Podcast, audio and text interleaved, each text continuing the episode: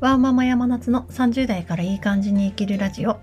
この番組ではミドサーワーママの山夏が保育園児3人の子育てや仕事、夫婦関係などについてお話ししています。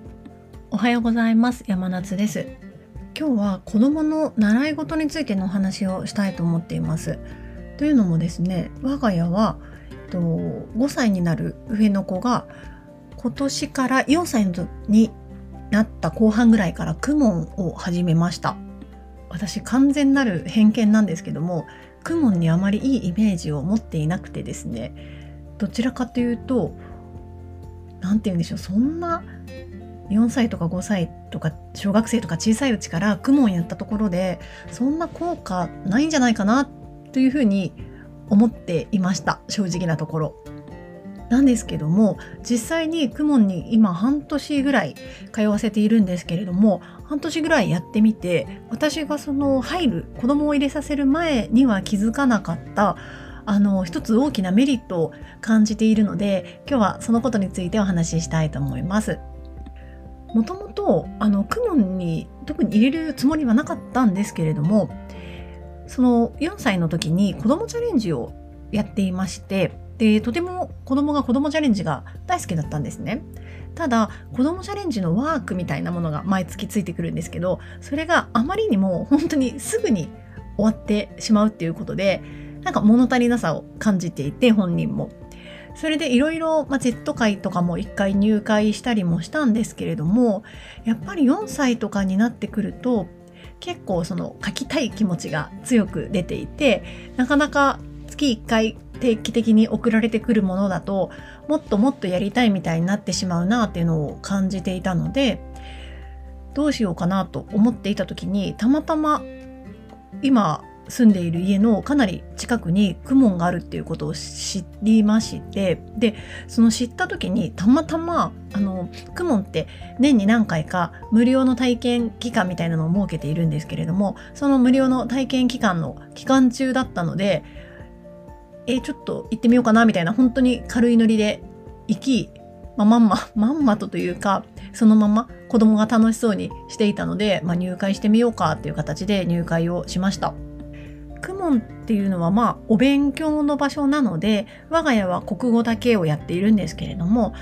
やることというのはプリントが主で、基本的には週2回教室に行ってプリントをやって、お家でも宿題みたいな形で持って帰ってきてやるっていう感じで、保育園のうちはそこまでお勉強してるっていうよりは、楽しく文字とかを読んだり書いたりしましょうみたいな雰囲気です。なのでその学習面についてこれがとってもいいよみたいな効果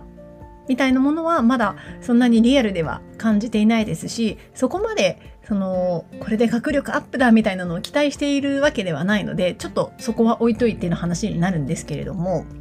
私が公文を始めてみて一番我が家にとって大きなメリットだなと感じているのは、第三者の目線っていうのが自分の子育てとか子どもの生活の中に入るっていうことがとても一番大きなメリットではないかなと感じています。というのも我が家は共働きかつ両親は実家は遠方なので、子どもが日々触れる大人っていうのは自分の親か保育園の先生かっていう、本当その限られた世界になってしまっています。そこに公文っていう存在が週2回入ったことで、ちょっと家でもなく保育園でもない第3の場所みたいなものが子供にできたんじゃないかなっていうのを最近すごく感じています。一つ大きな出来事がありまして、子供が公文に入って3ヶ月ぐらい経った時に、行きたくないっていうふうに強く嫌だっていうふうに言い出しまして、いやもうここまで嫌だって言うんだったらもう私はやめてもいいんじゃないかなと思って、子供と一緒に公文の先生のところへ行きまして、やめようと思っているっていうお話をしました。そしたらですね、公文の先生はやめられるのは残念だけども、家庭のというか子供とか親で決めたことであればもう致し方ないですよねっていう感じで受け止めてくださいました。でそのお話の中ですごくこれはポジショントークというかそういう面もあるかもしれないんですけども、すごく息子のことを褒めてくださって、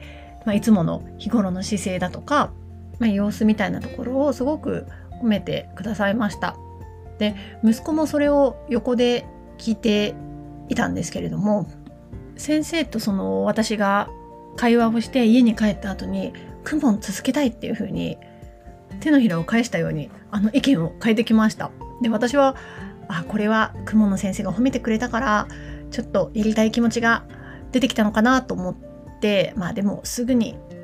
また行きたくないって言うだろうなと思って様子を見をしてしばらくやっぱり続けますってことで続けることにしました。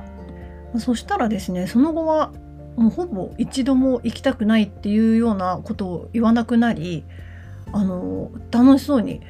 公文に通うようになって、現在進行形で今も週に2回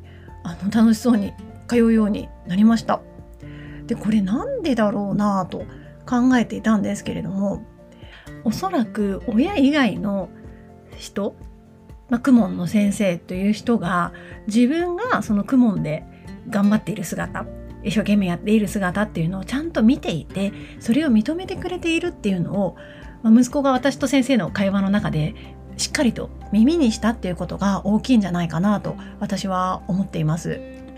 やっぱり親が褒めるのと全く違う第三者が褒めるのって意味合いが違うんだなと感じました。よく公文の先生がおっしゃるんですけども、私が家で公文の例えばひらがなを書いていて、これちょっと鏡文字だねみたいな感じでちょっとこっち反対だよっていう風に教えたりすると、子供がすごく怒ったり嫌がったり、もうやらないみたいな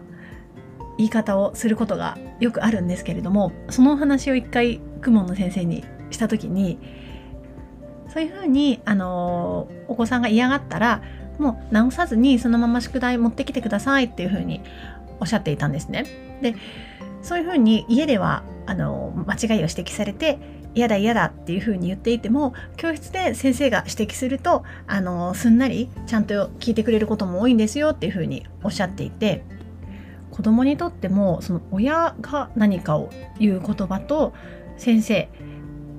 習い事の公文の先生だったり習い事の先生が何か言う一言っていうのは、感じ方だったり意味合いがすごく違ってくるんだなっていうのを改めてこの公文っていう習い事を通して私は実感しています。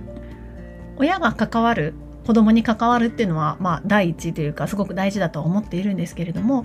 親も子供もどうしても甘えだったり愛情だったりが親子感ってすごく強く出てしまうと思うので、そういう時に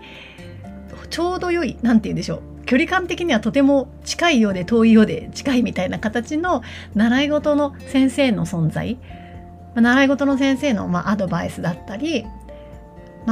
気づき、子供を習い事の先生の視点から見た子供の様子だったり、そういうのを客観的に聞けるっていうのはすごく親にとっても子供にとってもプラスになるなぁと最近はすごく感じています。